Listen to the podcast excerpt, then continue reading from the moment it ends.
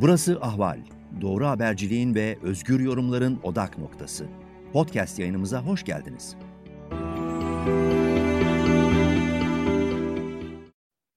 Ekonomi gündemine hoş geldiniz. Hızlı bir güne başladık. Enflasyon, Ocak enflasyonu verileriyle. Her zaman olduğu gibi sevgili Eser Karakaş'la beraberiz. Eser hoş geldin. Ne var ne yok nasılsın? Hoş bulduk Gülden. Sen nasılsın? Ne var ne yok? Nasıl, Valla iyiyim. E, Urla, İzmir nasıl? Urla, Urla tarafı acayip yağmurlu. Dün böyle gökten buzlar yağdı. Neredeyse taşlar yağdı. Bir arkadaşım yazmış çok içki içiyorsunuz da siz Urlalılar o yüzden diye sanmıyorum. O yüzden başınıza, başınıza buzlar taş şeklinde yağıyor. taşlar düşüyor, yağıyor yani buz şeklinde. Meteoroloji uyarı yapmıştı böyle hortum hortum diye hortumu Allah'tan görmedik ama çok ciddi bir yağış aldı. İnşallah insanlar zor durumda kalmamıştır evlerinde barklarında. Ee, ya ay, taş, kimin, ilk... kimin başına düşecek biliyor musun? Urlalıların başına düşmeyecek. Kimin? İstanbul'da Süleymaniye Camii'nin İstanbul'un en önemli en önemli eserlerinden Mimar Sinan'ın en önemli eserlerinden bir tanesi. En önemli iki eser. Doğru. Onun önüne onun önüne bir bir işte kendine siyasal İslamcı, din tüccarı bir çevre, onun önüne bir bina yapıyorlar ve Süleymaniye'nin silüetini bozacaklarmış. Bunlar Çok da kendilerini. Müslüman olarak şey yapan e, reziller. Evet, çok üzücü. Gerçekten çok üzücü. Süleymaniye'nin silüetini boz, bozan adam rezildir. Çok açık yani Çok çok olmaması gereken, yani Türkiye'nin koruması gereken. Beş vakit değil, beş vakit namaz kılsa o rezildir. Evet. Süleymaniye'nin sünnetini boz, bozacak bir adım atan kişi. Evet, evet. evet. Çok çok üzücü.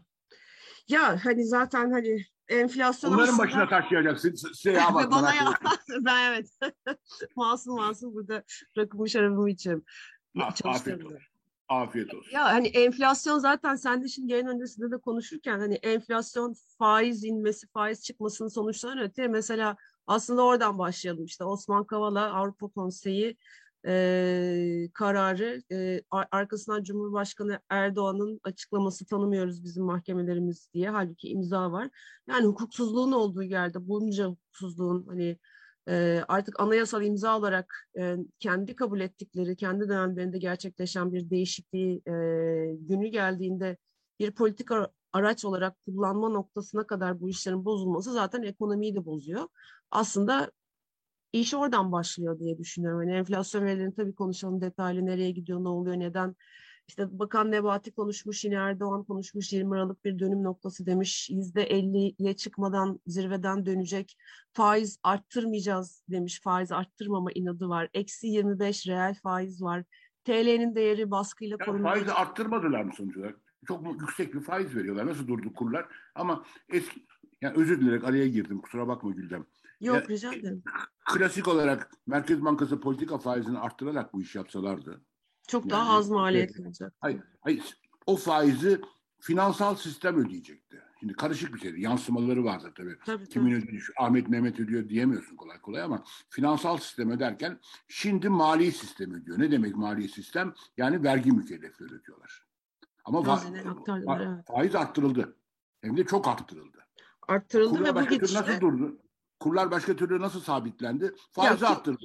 Faiz şimdi tabii bu kadar faiz indirince e, iş ters tepti ve bir taraftan da likitte sıkıntısı var, döviz sıkıntısı var neyse her şekilde işte hem e, risk primindeki... Bu, bugün bugün apar topar toplandılar. Aşağı yukarı 50 milyar TL e, hazineye para verdiler. Ya o, o da bildiğimiz şey yani Merkez Bankası'nın karından geçiyor. Yani onlar harcanacak. Ya bütün bunu ama hani kur nasıl durur derken tabii sadece bu şekilde piyasanın yükselttiği faize değil aynı zamanda da e, kamu müdahalesinin de hani yoğun olduğu rakamlardan anlaşılıyor. Ama bir takım rezervler var. Nerede Uçağa geçsin bakalım hesaplarda göreceğiz kaç para aktarılmış şeyden hem onu göreceğiz evet. hem de hani bu burada kalacak mı bu enflasyondaki gidişle onu tartışacağız. Ya enflasyonla da, da gelmeden önce bu hafta tabii veri yoğun bir hafta ayın ilk haftası olması sebebiyle iki tane e, enflasyon önünde benim dikkatimi çeken e, öne çıkan veri vardı. Bir tanesi tabii ki ayın başında açıklanan e, Ocak ayına ait PMI göstergesi. Bir önceki ay 52'den 50,5 sınırına indi. Yani 50 biliyorsun 50'den aşağısı daralmaya başlıyor ve altında birkaç sektör hariç e, gerçekten daralmaya geçmiş sektörler. Neden? Hani alt kalemlerini okuduğun zaman enflasyonun hem yurt dışından gelen hem yurt içindeki enflasyonun planlama yapamadıklarını, üretimde fiyatlama yapamadıklarını dan bahsediyor üreticiler. Dolayısıyla ihracat ayağını, üretim ayağını oradan bir kere yüksek enflasyona vurmuş oluyor e, yeni ekonomi modeli diyelim. İkinci önemli veri Aralık'ta dış ticaret açığının e, genişlediğini gördük. Ocak ayının e, gayri resmi ya da ön rakamlarını e, Bakan Ticaret Bakanı açıkladı.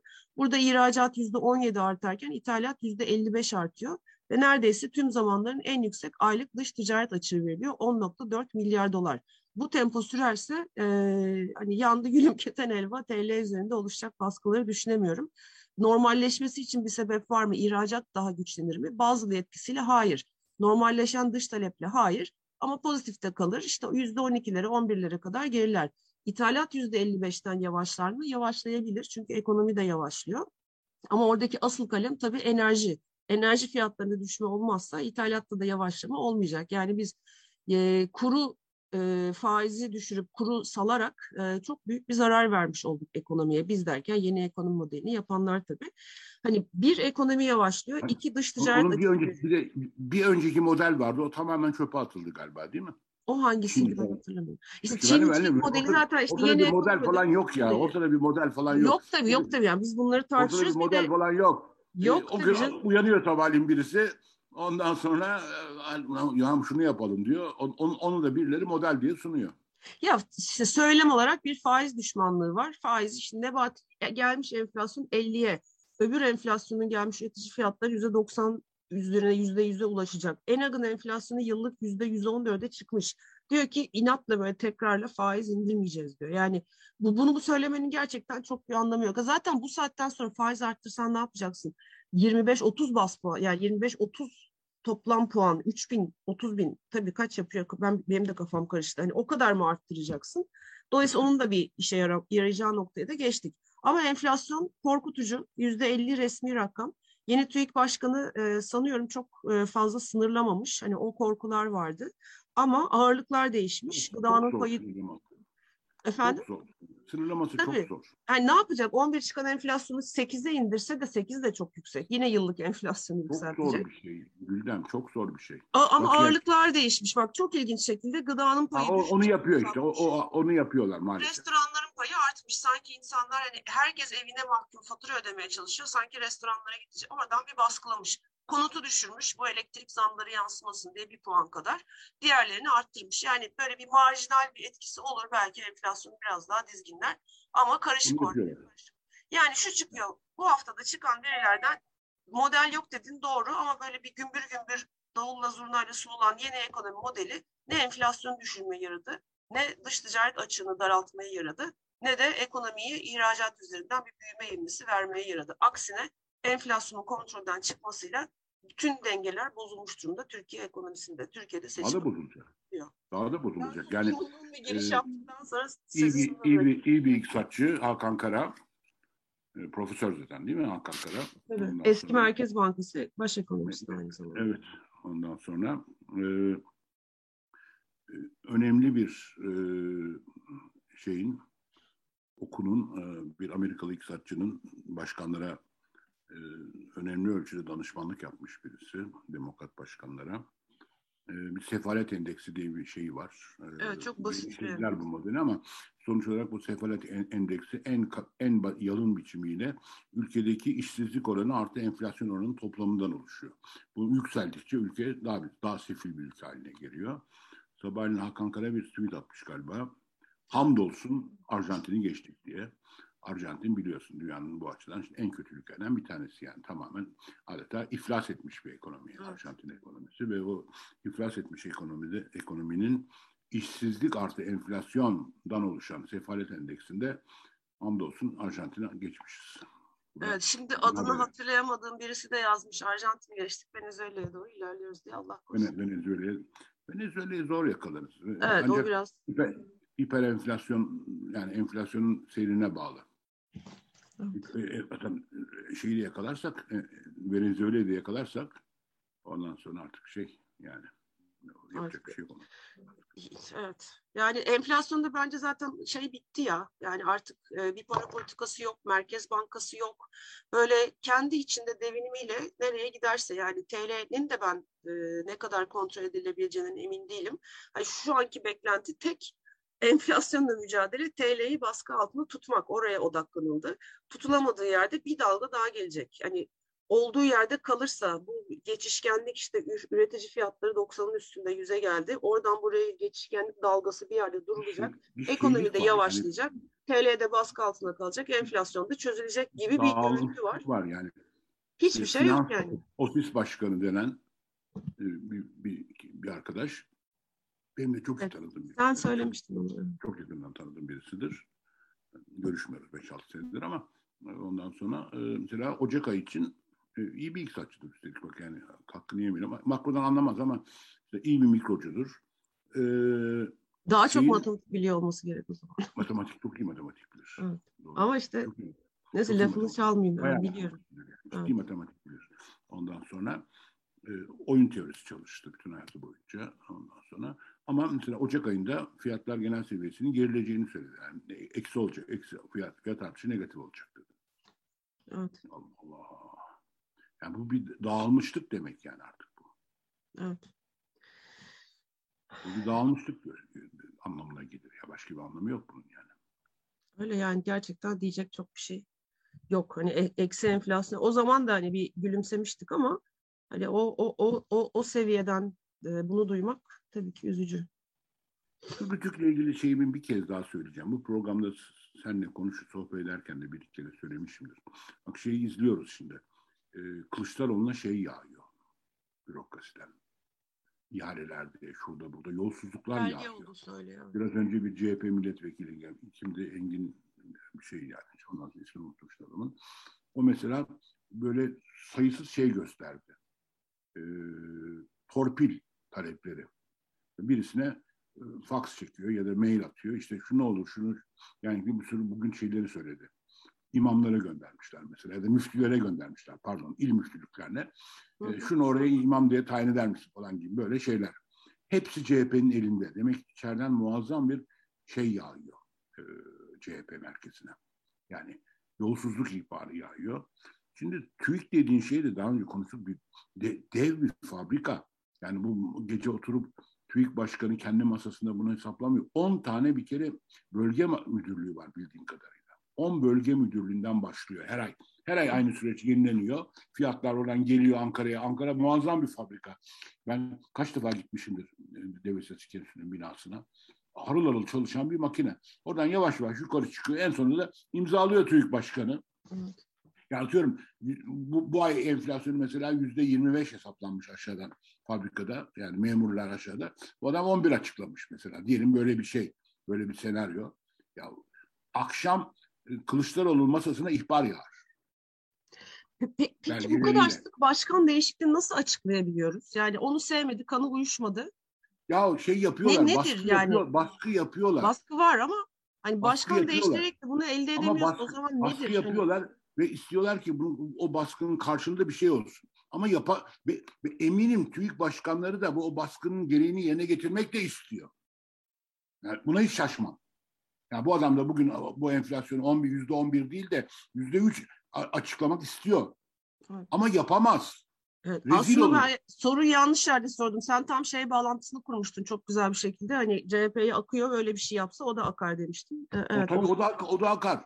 Yani adam ama bunu şunu söylemek istemiyorum. Yani oraya, oraya atanan başkanların üzerine muazzam bir baskı var. Niye tabii, yüksek Çok zor bir şey, çok zor bir iş. Bir ha, de başkanlar da eminim oraya atanan başkan bunun babası şimdiki başkanın babası bir ilin e, Adalet Kalkınma Partisi il başkanı mesela. Kayınpederi pardon. Ondan ya bilmiyorum. Sonra. BDDK eski BDDK. BDDK şeyinden geliyor buraya BDDK'dan. BDDK'nın işte biliyorsun yani sen e, sen yakından biliyorsun BDDK'nın. ya o kadar yaptığını. yakına bana gelemedi, ulaşamadı da. o yüzden Ondan bilemiyorum. Sonra, dolayısıyla yani ama yapamazlar. Çok zor iş. Rezil olurlar. Peki şey var şimdi Bakan Nebati'nin açıklaması var. Bir taraftan evet çok ciddiye almadık ama enflasyon raporunda e, o beklentiler grafiğinde yüzde 55'lere doğru çıkıyor enflasyon. Arkasından evet yüzde mucizevi bir şekilde yüzde 23'e iniyor. Hadi inişini bırakalım. Kurun sabit kaldığı 13 buçuklar civarında kaldığı yerde 55 ve belki biraz daha üzeri olacak. Ama Bakan Nebati diyor ki zirvesi 50'nin altında olacak. O da Nisan'da olacak diyor. Şimdi bu Merkez Bankası'nın da dediğine çok... Bu, bu, e... bu, o zaman hani ona mı çalışacak TÜİK? 50'nin 9.99'a tutmaya mı çalışacak 3 ay? Hani bu mümkün mü? İlkokul aritmetiği bilmemek demek. Yani önümüzdeki ay evet. 2021 e, Şubat ayında enflasyon kaçtı? Yani yani hatırlamıyorum şu anda ama. Ben de 3 mü 3,5 mü öyle bir şeydi galiba. İşte Onun altında ay, kalması önümüzdeki lazım. Önümüzdeki ay 7, 7 olsa 7 çıkarsa enflasyon evet. önümüzdeki yüzde daha çok daha fazla çıkacak. 50'yi geçtin demektir. Geçtin ya, demek. Okul aritmetiği bilmiyor bunlar ya. Vallahi yemin ediyorum. Ama ısrarla da, ya evet diyorum şu ciddiye almıyorum lafını da hani kendim kullanırken üzülüyorum. Ciddiye almak gerçekten çok istiyorum. Yok ben, ben anlıyorum şeyleri, çok, ciddiye almak mümkün değil. Ya ama şeyi çok özledim. Böyle enflasyon raporu çıkardı işte bir şeyler bir şeyler böyle onu detaylı okurdum, öğrenirdim o raporun içinden. Şimdi ya, böyle zoraki bir şekilde. O zaman iyi merkez bankacılar yazıyordu onu. Evet. Türkiye'nin en büyük kaybı o. Ya muazzam bir şey kaybım var yani. Nitelik kaybı yaşanıyor. Muazzam. Evet, gerçekten öyle. Muazzam bir nitelik kaybı öyle. yaşanıyor. Yani Saracoğlu döneminin Merkez Bankası'yla ondan sonra Erdem er, Erdem Başçı döneminin Merkez Bankası ile. En son oydu herhalde. Evet. En son Erdem Başçı'ydı evet. evet, evet. O, onun evet. baskı o da biraz böyle bir değişik yollara sapmak Erdem, zorunda kaldı Erdem ama en son duruşu onda vardı. E, şey hmm. Neyse yani. öyle öyle neyse yani. Ya sonuçta şey çok ama kötü. Hani bu işte son bir buçuk aydır söylemler var. İşte 20 Aralık'ta gecesi bir şeyler değişti, kırılma noktasıydı. Vallahi billahi biz döviz satmadık. Enflasyon yakında düşmeye başlayacağız, faiz indirimine başlayacak. Cumhurbaşkanı lafı faiz indirimine devam edecek. Ee, işte zar zor ikna ediliyor, bir iki üç ay duracak, arkasından muhtemelen tekrar faiz indirimi gelecek. TL'ye değer kaybetmeyecek. Israr, hani böyle denen her şey yalanlanıyor. Çünkü veriler bunu yalanlıyor. Çünkü dediğin gibi başa dönersek ortada bir ekonomi modeli yok. İşte bir gün birisi çıkıyor. Kur korumalı mevduatta olduğu gibi önce bireyseller olsun, aa onlar bozmadı, şirketler olsun, aa şirketler gelmedi, vergi avantajı olsun. Ya şirketler de gelmiyor, yurt dışındaki işte gurbetçi vatandaş gelsin ama TL'ye gelsin, o da gelmezse e peki o zaman dolar yani hani şeyin sonu yok. Ya, Üzücü bir durum. Ya şimdi bak bu Kavala meselesi evet oradan bir... başlamıştık. Yani hukuk hukuk olmayınca ekonomide bozuldu. Yani bu mümkün değil böyle bir şey. Düşünebiliyor musun? Anayasanın 90. maddesini kim getirdi? Biraz önce büyük bir hata yaptı şey e, CHP'lik konuşan kişi. Bu 2004'te geldi o son paragraf. Ve bizzat e, Erdoğan'ın kendisi getirdi. Ve tabii kendi yaptıkları şey. AKP'nin başarılı başarılı olarak gözüktüğü ilk 10 senesinin en başarılı icraatıdır şey. Ee, bu 90. maddenin son paragrafı. Ondan sonra e, onu şimdi kendi yaptığını yok varsayıyor. Biz diyor ahimi tanımayız Şimdi diyor ki yani söylediğinde mantık yok. Yani sadece siyaseten şey yapmıyorum. Diyor ki onlar bizim yargımızı tanımazsa biz de onları tanımayız diyor. Şimdi sen ahimin e, esbabı mucibesi yani raison d'etre dedikleri varlık nedeni, esbabı mucibesi zaten senin yargı kararlarını yapılan itirazları denetlemek. Yani şimdi bir karar verdiği zaman ahim bir ihlal kararı verdiği zaman senin yar, senin yargının evet. hatta yargının verdiği bir kararı denetliyor zaten. Şimdi ne demek bu? Yani bir dedim bir kararı ihlal bu. Şeyin herhangi bir maddesine göre Avrupa İnsan Hakları Sözleşmesi'nin. Şimdi bu, bu bizim yargıyı tanımamak mı demek bu? Ya adamın işi o. Evet. Adamın işi o. Tabii tabii hatta yargını tanıyor da işte üstüne çıkıp o doğru karar mı yanlış karar mı o, diye. O, o, evet. Yani neden işi o. Şimdi o, o bizim yargıyı tanımazsa diyor. Yani ne, ne, ne istiyor şey? Hiç ihlal çıkmasın istiyor şey e, Erdoğan. Evet. Yani şimdi hiç ihlal çıkmasın demek tabii Türkiye'deki şeyde gerçekçi bir şey değil. Ha mesela bunu yapan ülkeler var. Mesela İspanya'dan o kadar az şey çıkıyor ki ihlal kararı. Senede 10 tane mi ihlal kararı çıkıyor ya da çıkmıyor İspanya ile. Hatta gelmiyor bile. Dava gelmiyor. Çünkü anayasalarla Franco sonrasında olağanüstü bir madde koydular. Dediler ki hakimler meşhur 10. maddesi İspanyol Anayasası'nda. Yani ben bunu çok önemsiyorum. Meşhur dediğim kendimce bunu söylüyorum. Ee, ona iki maddesi. Bütün hakimler kararlarında diyor e, temel hak ve özgürlüklere ilişkin uluslararası sözleşmeleri anayasanın üzerinde görecekler. E, ha, şimdi bu anayasada yazınca İspanyol hakimler de uyuyorlar. Aramızdaki fark o. E şimdi Dolayısıyla temel hak ve hükümetlerde ihlaller çok... yani bir kira davası geliyor önüne ya da boşanma davası ne gelirse gelsin. Herhangi bir kira davası, mülkiyetle ilgili şudur budur. Zaten Avrupa İnsan Hakları Sözleşmesi'nin temel olarak karar veriyorsa, oradaki mülkiyet hakkını temel olarak karar veriyorsa, e zaten o zaman ahim o kararı bozamıyor. Çünkü zaten ahime göre verilmiş bir karar. Sözleşmeye göre verilmiş bir karar var karşında. Bizde ise inadına şimdi bu bir, bir cumhurbaşkanı bunu söyleyebiliyorsa zaten o ülkede artık sen, sen e, ondan sonra dış ticaret açığı ne olmuş? Enflasyon yüzde elliye gelmiş. İşte kamu bütçe açıklara büyümeye başlamış. Bunların artık bence ya, hafif hafif anlamı kalmıyor. Kalmıyor tabii, tabii. Anayasa yok ya ülkede. Anayasa açıktan bir şekilde, hiç tereddütsüz bir şekilde yok sayılıyor Cumhurbaşkanı tarafından. Evet. Ya işte dolayısıyla... Abi, bir şey daha söyleyeyim ama en son. Bak gör. Tabii. Kavala meselesi de bak buraya yazıyorum. Yani yanılabilirim tabii. Rahip Branson meselesinin aynısı olacak. Öyle mi diyorsun? Ben yani evet. hani biri Rahip Amerika Amerika ile Amerika olacak. Ya Amerika'nın kaldıraç gücüyle e, Avrupa'nınki artık biraz farklı gibi geliyor bana da. Biraz öyle düşünemiyorum. Düşünemediğim zaman da hani... Ama bak ne olacak çünkü bak sana şunu söyleyeyim. E, Mart'ta işler uzayacak. Mart ayı Türkiye için çok sıkıntılı bir ay başlıyor. İşte Fed'in kararlarıyla şunlarla bunlarla.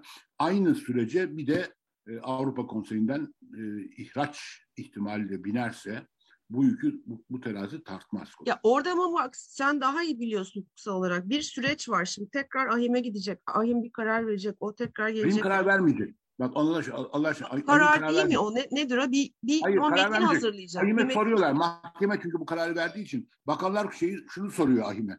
Ee, çok özür diliyorum. Ee, ya senin verdiğin kararı uyguladım mı uygulamadım Türkiye'de soruyor. Yeni bir karar. Bir şey, tekrar bir karar süreci Kararını gözden geçir falan demiyor. Peki peki bir sorum Senin var. verdiğin pratik, kararın gereğini yaptım yapmadı mı diyor. Pratik olarak ay, böyle bir böyle bir şey. Adam hapiste. Potansiyel olarak iktidar değişme ihtimali var. Ee, neden seçim var? Neden işte anketler onu gösteriyor. Böyle bir adımı atar mı bu süreç içinde Avrupa tarafı da? Yoksa bunu uzatmayı mı tercih eder? O, o zaten benim Amerika ile farklı gör, gördüğüm şey. Avrupa Konseyi. Bir de no, no, özür dilerim ne olursa olsun işte göçmen krizi devam ediyor ve hani orada da Türkiye'nin e, Erdoğan'ın bir tehdit uzar zaten ama zaten Avrupa Birliği'nde mal Avrupa Birliği diyorum. Avrupa Konseyi'nde ve. Avrupa Birliği her ikisinde de bu konseyle ilgili bir konu. Avrupa Birliği alakalı değil ama Avrupa'da yani hakikaten insanın canını sıkacağım bir bürokrasi, bürokrasi var. Her şey çok her şey çok uzun. Dolayısıyla bunu aslında Erdoğan iç politika aracı olarak bile kullanamayabilir. Hani bize karşı bilmem ne yaptılar bile diyemeyebilir. Çünkü karar orada geciktirilebilir ya da işte konseyden atılma ya da oy hakkını sınırlamak gibi değil de işte Türkiye'den atamalar yapılmaması gibi yumuşak karar çıkarılabilir Trump'ın yaptığı gibi. Okuduklarımın anladım ben tabii ki sadece o kadar yorumlayabiliyorum. orada da, orada o da sulandırılabilir. Çünkü konseyde de bazı ülkeler var onlar da yani mesela bunların başında şimdi Yunanistan gelebilir. Şey yapabilirler yani. Onlar da kendi ağırlıklarını koyabilirler. Onlar yani, da başka evet. şeyleri bloke edebilirler. Yani Sanki diye. İşte o o süreçleri düşündüğüm ve bu bu ilişkiyi düşündüğüm zaman hani karışık, karışık, karışık, görmek isteyecek. Karışık, Sanki o Brunson gibi olamayacak. Hani öyle bir şekilde çark etmeyecekler gibi Gerçekten geliyor. Çünkü karışık. Kavalaya tutmak politik olarak biraz daha seçim söyleminde araçlaştırılabilir. Ne aşağılık bir şey ya. Ya evet. bir insanın hayatını elinde doğru dürüst bir delil yok falan hiçbir şey yok yani. Daha hala mahkeme karar vermemiş. Bir insanın hayatını bir siyasi bir şey uğruna hapiste tutuyorsun ya. Bunlar hakikaten bunlar bunlar Müslüman falan olamaz. Yani dindar olamaz yani. Hristiyan da olamaz, Yahudi de olamaz. Yani herhangi bir dinle bunların bir ilişkisi olamaz. Ya bu işte varoluş savaşı artık hani öyle kurallar falan kalmadı. Anayasanın kalmadığı yerde hani bunları da ya, bekleyemiyoruz. Ama şey işte sonuçta hani biz ne konuşuyoruz? Biz ekonomi konuşuyoruz. Hani ekonomiyi dönüp duruyor. Hani hukuka, anayasaya uyulmadığı bir ortamda yarın öbür gün Avrupa İnsan Hakları Mahkemesi'nin kurallarına uyulmayacağı artık belli olmuş bir ülkeye işte kaliteli uzun vadeli kaynak gelmiyor. O zaman da sen yani, ne oluyor? Yüzde on bir. Tabii tabii yani bütün mesele orada. Bütün mesele o. Yüzde iki büyümeye düşüyorsun. Enflasyon çıkıyor bilmem nereye. Senin evet. söylediğin bütün işin özü bu işte. Türkiye'ye nitelikli Ya senin de söyledin. Biliyorum o yüzden altını çiziyorum. Nitelikli kaynak gelmiyor. Gelmeyecek Hı. Türkiye. Çok uzun yani. süre gelmeyecek. Maalesef. Sana bir şey sorayım. Kulağına gelen dedikodu var mı? Biraz dedikodu yapalım. Son dört dakikamız bu arada. Tamam, Sonra ben yollayamam sınırına geçiyorum. Dedikoduyla kapatıyorum. ee, bu kur korumalı mevduat meselesini CHP Anayasa Mahkemesi'ne götürmeyecek anladığım öyle mi? Bilmiyorum. Bilmiyorum. İnan ki bilmiyorum. Ee, götürselerdi, götürürlerdi herhalde zaten şu saate kadar. 19 Saat... Ocak'ta yayınlandı. Daha süresi geçmedi. 19 geçmedi. Ocak'ta yayınlandı resmi gazetede. Bilmiyorum. Onda galiba bir ay mı, bir ne kadar süresi var bilmiyorum. Ama bu çok yanlış bir şey. Evet. Hiçbir siyasal kaygı, siyasal olarak ya işler bozulsa bizim üstümüze kalır diye bir korku hukukun önüne geçmemeli. Yani bir kez daha. Evet. evet. Yani bilgim yani, olursa buradan da seninle de paylaşırım ama gerçekten bilmiyorum. Ne bir kulis bilgisi okudum ne de hani bir yerlerden duymuştum. Şöyle bir örnek vereyim ki belki diyebilirsin ki ne alakası var diyebilirsin ama yani benim de kafam böyle çalışıyor bazen alakasız bir şeyler. Yani 2007'de e, 367 garipliğini çıkarttılar. Hukuka uygun değildi ama siyaseten öyle uygun gördüler. CHP de bunun başındaydı tabii. Ondan sonra e, türban meselesini Anayasa Mahkemesi'ne götürdüler. Ondan sonra. ikisi de siyaseten uygun gördüler ama her ikisi de hukuka aykırıydı. Ama ne oldu? Erken seçimde e, Haziran'da 2007'de yüzde 48 çekti şey. Mahkeme. Evet. Şimdi aynı şeyi bir daha yapıyorlar. Yine bunu siyaseten uygun görmüyorlar. Hukuku ikinci plan atıyorlar. Aynı şeyi 2007'de de yaptılar. Evet. Evet, yani, evet. Hata. Hukuku ikinci plana atmayacaksın. Yani zaten hani muhalefetle ilgili sadece hani kur korumalı mevduat değil böyle biraz orta yol bulmacı işte muhafazakar seçmeni de Hadi bunu götürmedim. Böyle götürmedim. bir duruş bu yüzden bekleniyor işte zaten. Türkiye'de bir, şeyler olumsuz gitti. Kurlar yukarı doğru fırladı. Dolayısıyla TL'ye dönenler olağanüstü paralar almaya başladılar hazineden. Peki eğer çok büyük paralar bunlar açıklanacak hazinede gözükecek. Onu gündeme getir, getirmeyecek mi CHP sözcüleri? Nasıl eleştirecekler? Çok büyük paralar akmaya başladı. Bir avuç e, şeye, Moody'ye. Bir avuç Moody'ye tasarrufçuya büyük paralar akmaya başladı. Hazine. Yani ne yaptın bunu engellemek için? Vaktin varken. Evet, yani bir, yani bu, bunu söyleyecekler çıkıp herhalde. Ya Haziran şu kadar para gidiyor diye. E peki sen ne yaptın? Bunu Anayasa Mahkemesi'ne götürmedin mi? İşte onu da biz buradaki andırımda sorup duracağız. Ama bir şey yapmadık. Dedikodusunu yapıyorsun kendi Evet. evet. Eser çok çok teşekkür ediyorum bu haftaki katkıların da değerli sohbetin içinde. Çok sağ ol. Dedikodu bile yaptık. Yaptık vallahi yaptık. Sonucunu bir yere bağlayamadık ama. Sen katılmadın ama ne yapayım?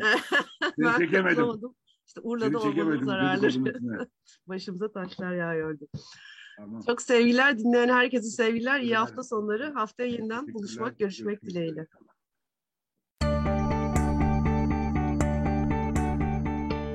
Ahval podcastlerini tüm mobil telefonlarda Spotify, SoundCloud ve Spreaker üzerinden dinleyebilirsiniz.